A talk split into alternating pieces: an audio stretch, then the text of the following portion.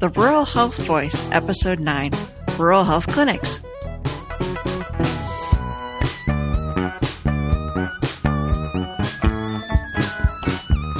Welcome to the Rural Health Voice. I am Beth O'Connor, your host. We discuss rural health issues at the grassroots level and how state and federal policies play out in our local communities. What's the difference between a clinic in a rural community and an official rural health clinic? Nathan Baugh, Director of Government Affairs at the National Association of Rural Health Clinics, joined me to talk about these clinics, their benefits, and challenges. Welcome, Nathan. Thank you. So you are, I've got the Director of Government Affairs with the National Association of Rural Health Clinics. What what is that organization?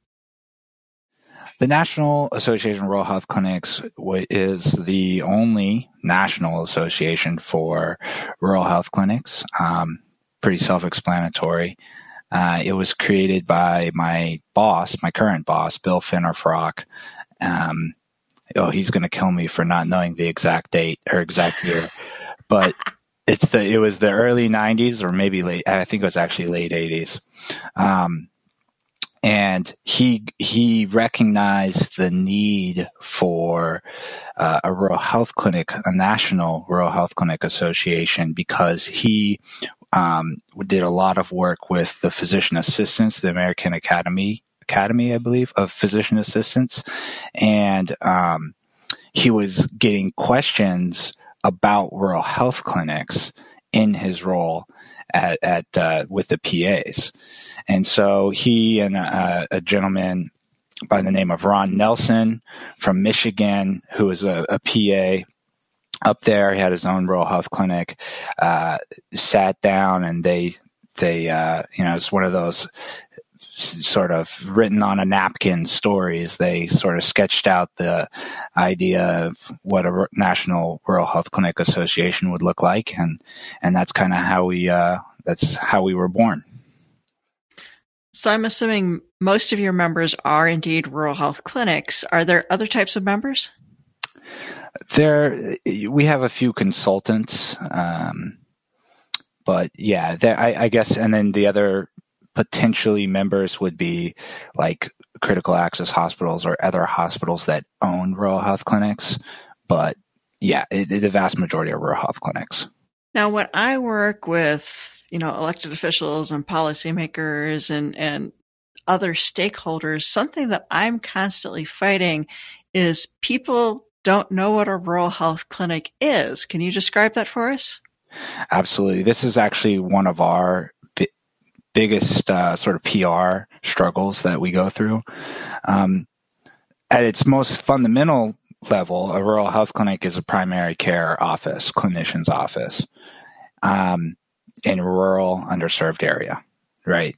That's the most basic um, description I can give. But what we often get confused for is just that sometimes people say clinic or clinics, and you know, that can just be any, that's basically just another way of saying office. But more often we get confused with health centers or community health centers, which is a formal sort of reference to the FQHC program, the Federally Qualified Health Center program, which we are sister or cousin safety net provider programs, but we are definitely not the same thing. And that is one of the sort of um, things that we try to clarify whenever we're having conversations with uh, elected officials and, and other folks that rural health clinics and federally qualified health centers are not the same thing. And saying health center, those two words, health center, that's not an umbrella term, uh, especially legally. That is only in reference to FQHC. So sometimes we run into the issue where uh, folks think that a lot of grant funds or other funds are available for rural health clinics because the health centers get it, and that's all, everybody. No, health centers is just FQHCs. So yeah, what I often hear is that people tend to think of rural health clinics are just either a community health center that happens to be in a rural health area or any clinic that happens to be a rural health area, but it's actually a very separate designation under, say, Medicare, correct? 100% correct. Yeah, just being a rural uh, clinician office does not mean you're a rural health clinic. You're you're a rural I would I we call those offices fee for service offices or FFS offices because that's how they get paid by Medicare. Um, but you, yes, you're 100% correct. In fact, you have to really be up and running as a, a fee for service office before you can even apply to become a rural health clinic. So uh, those exist, but those would just be rural fee for service offices, not rural health clinics. And unlike FQHCs, community health centers, rural health clinics can be either for profit or nonprofit again, you you you know the program well. That is correct. That's one of the big. There's a lot of similarities, and there are also a lot of intricate differences between FQHCs and RHCs, which only makes our PR problem harder because there are instances within the law that RHCs and FQHCs you know hold hands and are medicaid is perhaps the best example at least federally um, they're treated almost exactly the same um, but there are all these little intricacies, and that's one of them that um, a rural health clinic can be for profit, which means it can be owned by a hospital. Um, you don't really have a lot of FQHCs. I don't think you have any. There might be a few outliers, but you don't have any FQHCs that are owned by hospitals. So what's what's sort of the benefit of having a separate designation for those rural health clinics? Why not just have FQHCs everywhere. What's what's the point of the Rural Health Clinic program? Well, the Rural Health Clinic program uh, precedes the FQHC program, so uh, we were around first. There are um, a number of benefits. Uh, Medicaid, you're looking at very similar rules in almost every state. So, um, Medicaid for FQHCs, RHCs, very similar. Now, the benefit on the Medicare side is that we get cost based reimbursement, where FQHCs used to get cost based reimbursement, not, but now they get a, a PPS, prospective payment system. Uh, from Medicare, and they have different uh, reimbursement rules and things like that that go along with that PPS system. And the rural health clinics, we have a system based in um, cost based reimbursement. So if any of your listeners are familiar with the way CAHs or critical access hospitals are reimbursed, they have to file a cost report and then they get a uh, 101% of their costs, and then there's a 2% sequester, but that's a whole different subject. But essentially, they get a payment based on what that cost report says their costs are, and rural health clinics are very similar. So in in many cases, that can be advantageous for the rural health clinic to be reimbursed that way from Medicare.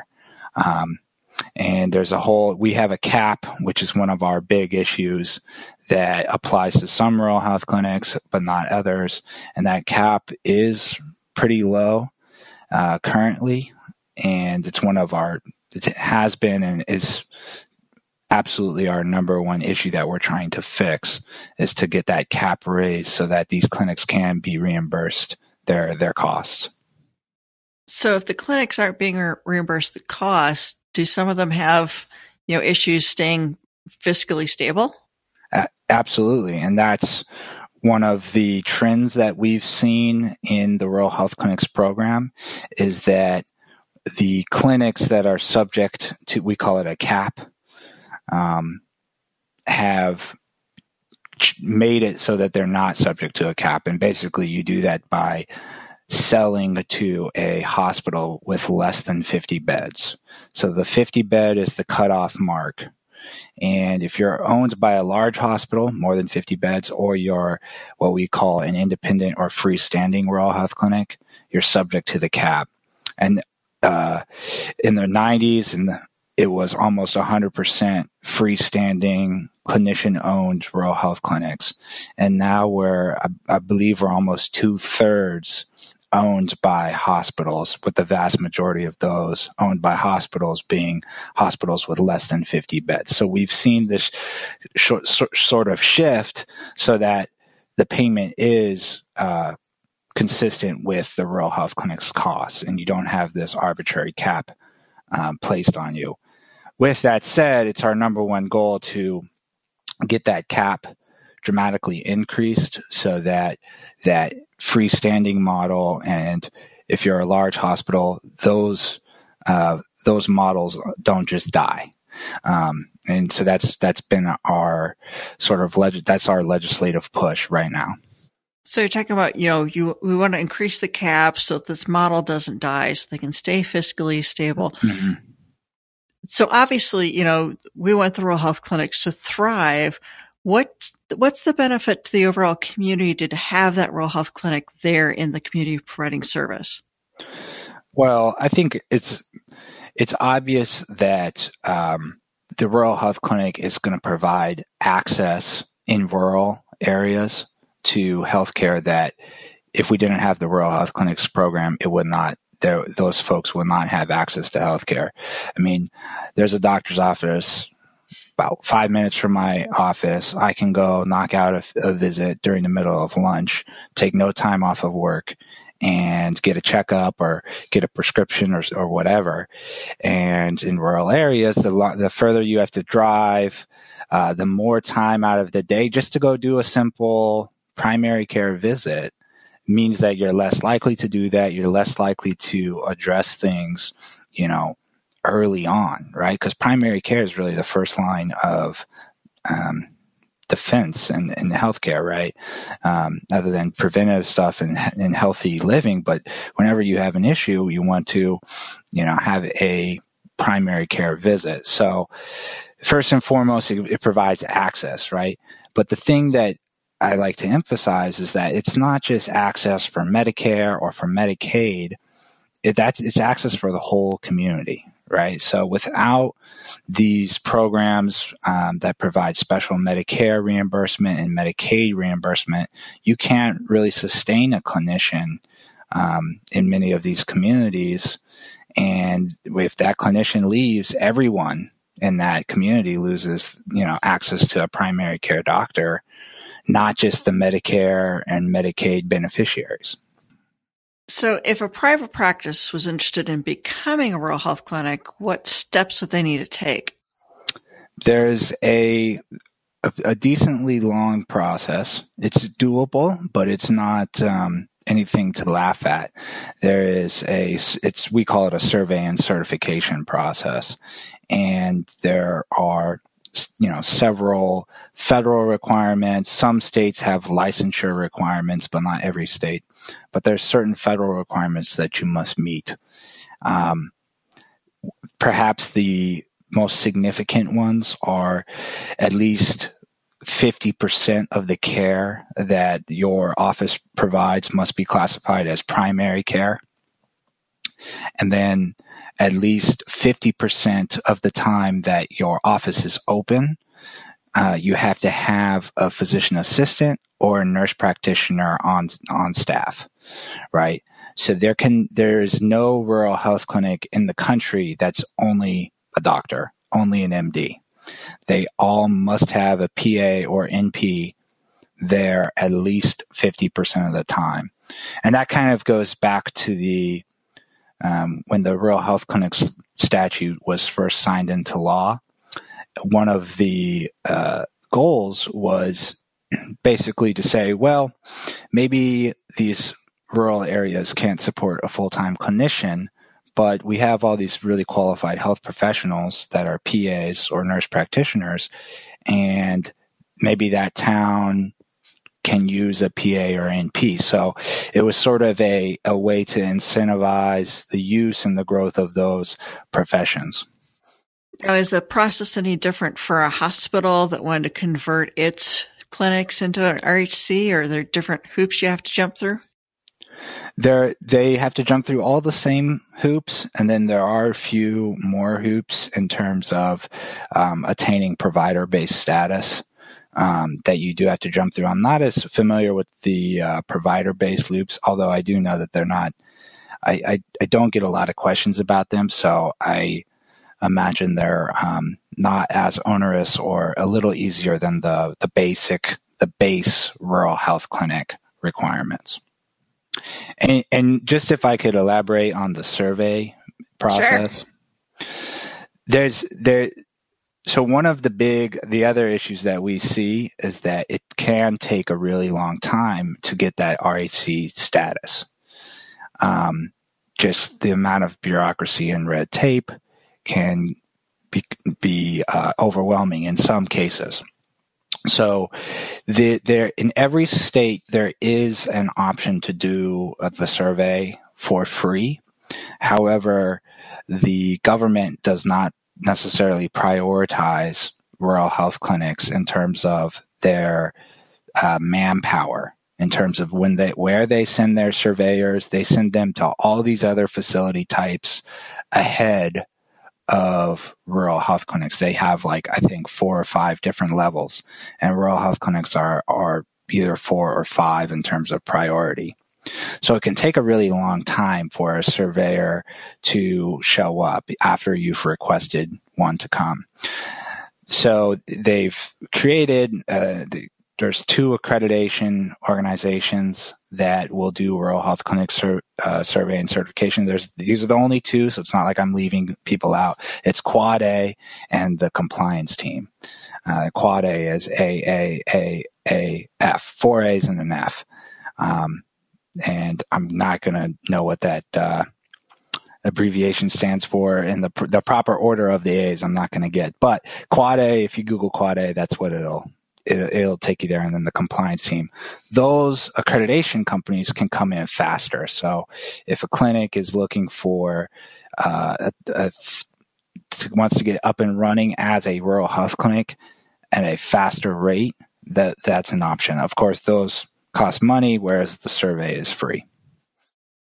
Now, when you talk about survey, this isn't some like a one page form where you check yes and no on a bunch of questions, right? This is a how involved is this process? Uh, it's it's pretty involved. Um, it's not a survey where yeah you check yeses and nos. It's a survey where a surveyor comes to on site and asks to see things, and you have to have all everything in order, or else you don't get the the certification. And there's the initial survey which you request, and then you have to pass. But then after you've become a rural health clinic, you're you um, c- can be resurveyed, and you are supposed to be resurveyed every couple of years. So it sort of keeps everyone on their toes. At any existing rural health clinic, at any time, a surveyor could just really show up and say, "Hey, my name's Nathan. I'm here for the survey," and you have to be ready, right?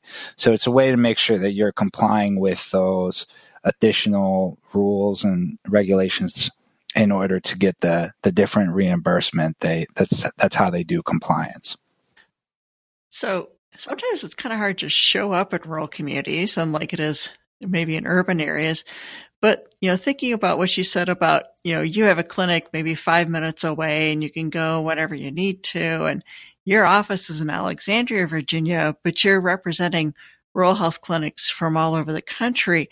How do you stay in touch with what's going on on, on the ground with rural health clinics? Um, well, we try. I, I, I admittedly, I am. I've never lived full time in a rural area, um, so that was a, a, piece when I first started this job back in um, April of 2015. That was one of the things that we decided that I, I, I should go out to rural areas and visit with um, clinics in their environment. And so I've had the opportunity to go on a few site visits. I did one in Louisiana and I saw a couple of clinics there, really small rural health clinics. Um, and then I also have recent, more recently went to uh, some rural health clinics in Kentucky.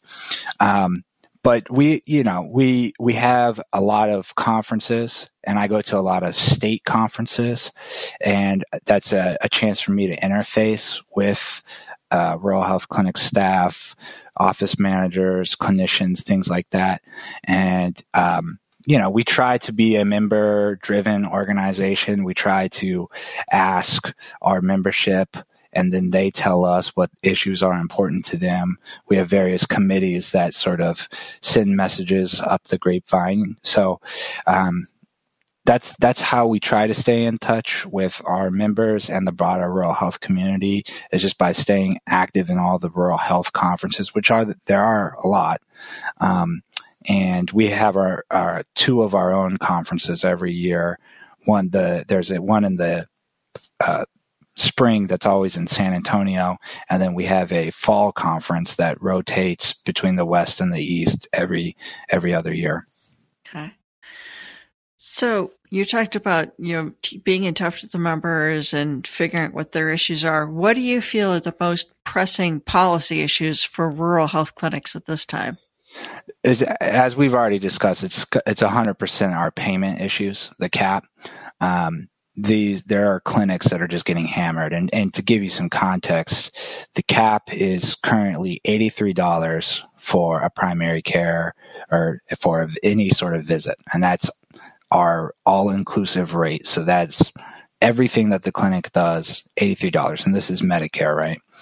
Um, that is just has not aged well. That cap figure has, has never really been updated. And we are looking at a scenario in a couple of years where the fee for service offices will just be getting paid more under Medicare. Um, that's particularly in 2020 as it's currently scheduled. They're going to collapse the what we call the evaluation and management codes, or AKA the payment for a basic office visit, is potentially in 2020 going to be higher on the fee for service side than our capped rural health clinics.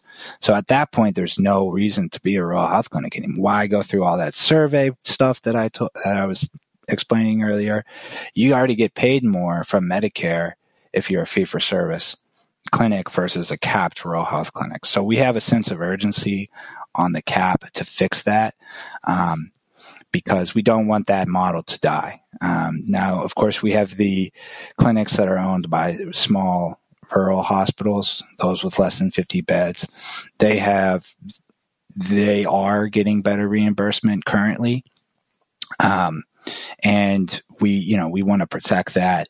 And their issues are a little different. There we're we're focused more on I mean, these are issues that apply to all rural health clinics, but because their Medicare payment is already, um, I would say, fair, then they have regulatory reduction issues that we're looking at, um, how to expand telehealth into rural health clinics, uh, how to incorporate quality into rural health clinics.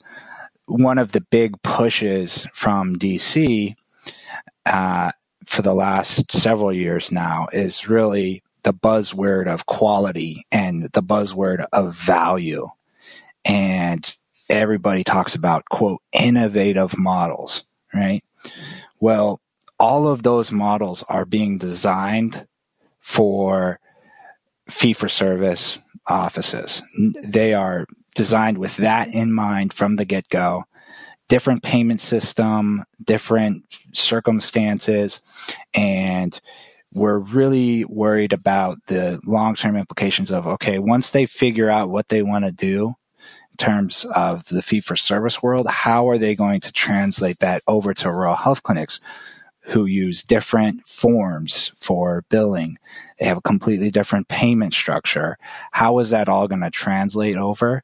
That's, a, I think, a long term challenge that we are, um, you know, trying to stay vigilant on. So, how do you help our elected officials understand those issues? How do you bridge the gap between the clinics and our politicians? Well, it's it can't all be me. I mean, I, me and Bill uh, do our best to get in front of congressional staff and members as much as we can. But the truth of the matter is that our power, we don't we don't really donate a lot of money.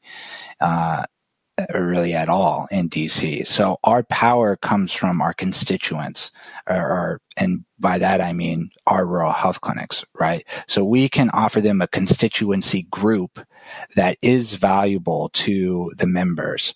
So while Bill and I are happy to get in front of them here in DC, we try to um, encourage rural health clinics themselves to have a relationship with their re- elected officials.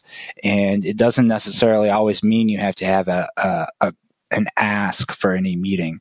Invite your elected officials to any sort of ribbon cutting ceremony or uh, tours. Uh, their elected officials are always happy to, you know, go on like learning tours. And if they can't come, their staff will come. And building the relationships with the staff is almost as just as important as building a relationship with the elected official themselves. So it's got to be a joint effort. We, um, you know, we we try to do uh, tactical and strategic. Uh, sort of uh, advocacy efforts. If there's an issue that's particularly pressing that we think Congress can help us solve, we will ask the uh, our membership in the rural health clinics community to reach out and write about a certain thing that we need, think needs to be fixed. Um, so we do sort of smart grassroots sort of email blitzes or, or communication blitzes around targeted areas, but we try not to overutilize that. Um, because as we all know, we're swamped with notifications in today's world and we don't want our like a consistent sort of every week message just getting tossed in the trash. We try to hold off and, and make sure that whenever we do do our big sort of um, campaign and pushes that it's meaningful and it has a it has an outcome that we want. All right. And if you personally could do anything, what would you do to improve health and healthcare in rural America? Well, I don't want to harp on the cap too much, but obviously the cap is our uh, would be first and foremost. If I could wave a wand, I would have the Medicare reimbursement issue fixed. Uh, I think that the next, but beyond that, I think that really um, looking into the, where healthcare is headed.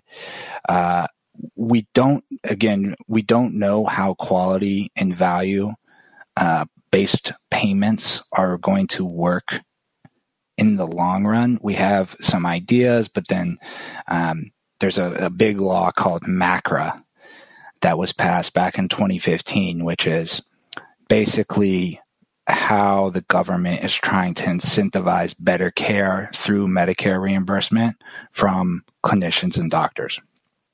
And there has been a million and one changes from 2015 to 2018. Um, the way the law was originally designed and, and how it's being implemented. There's all these tweaks. It's gone from being what appeared to be a mandatory program to a largely optional program. The way the scoring works has been d- dramatically tweaked. So we're really still, I would, I would say in the tinkering phase of how quality is going to look like. And this is all not applicable to rural health clinics, right? So I think, um, the long term challenge though is once that settles down and we exit out of that tinkering phase and the quality uh, payments and incentives really start to take hold in the fee for service setting, translating that into the rural health clinic setting, I would want to do that in a fair way. Uh, I don't have all the solutions on, on the top of my head, but certainly making sure that rural health clinics don't get hit with unfair standards that urban centers can easily comply with or urban clinics can easily comply with. But rural health clinics are going to suffer uh, if those same standards are applied. That's that would be my i don't know my if i could snap my fingers long term i would want to ensure that the value based payments, when they come to rural health, that they work for rural health and it does not lead to closures of rural health clinics. So I, that's it's maybe a cop out of an answer, but uh, that I think that's my big concern. And, and if I could snap my fingers and you put me in charge of it, I would do whenever that quality came to rural health clinics and to rural health, I would make sure that it did not lead to loss of access to healthcare in rural areas. That that would be my. All right. Well, thank you, Nathan. Thanks. Thanks for having me, and uh, I appreciate the opportunity to uh, be on the podcast. That's Nathan Baugh, Director of Government Affairs, National Association of Rural Health Clinics, advocating for a payment structure that allows rural health clinics to remain vital parts of their communities. VRHA will be hosting a summit for rural health clinics on April 17th and 18th send an email to podcast at vrha.org for details. The Rural Health Voice is the podcast of the Virginia Rural Health Association. It is sponsored by the Virginia State Office of Rural Health and underwritten by the National Rural Health Association.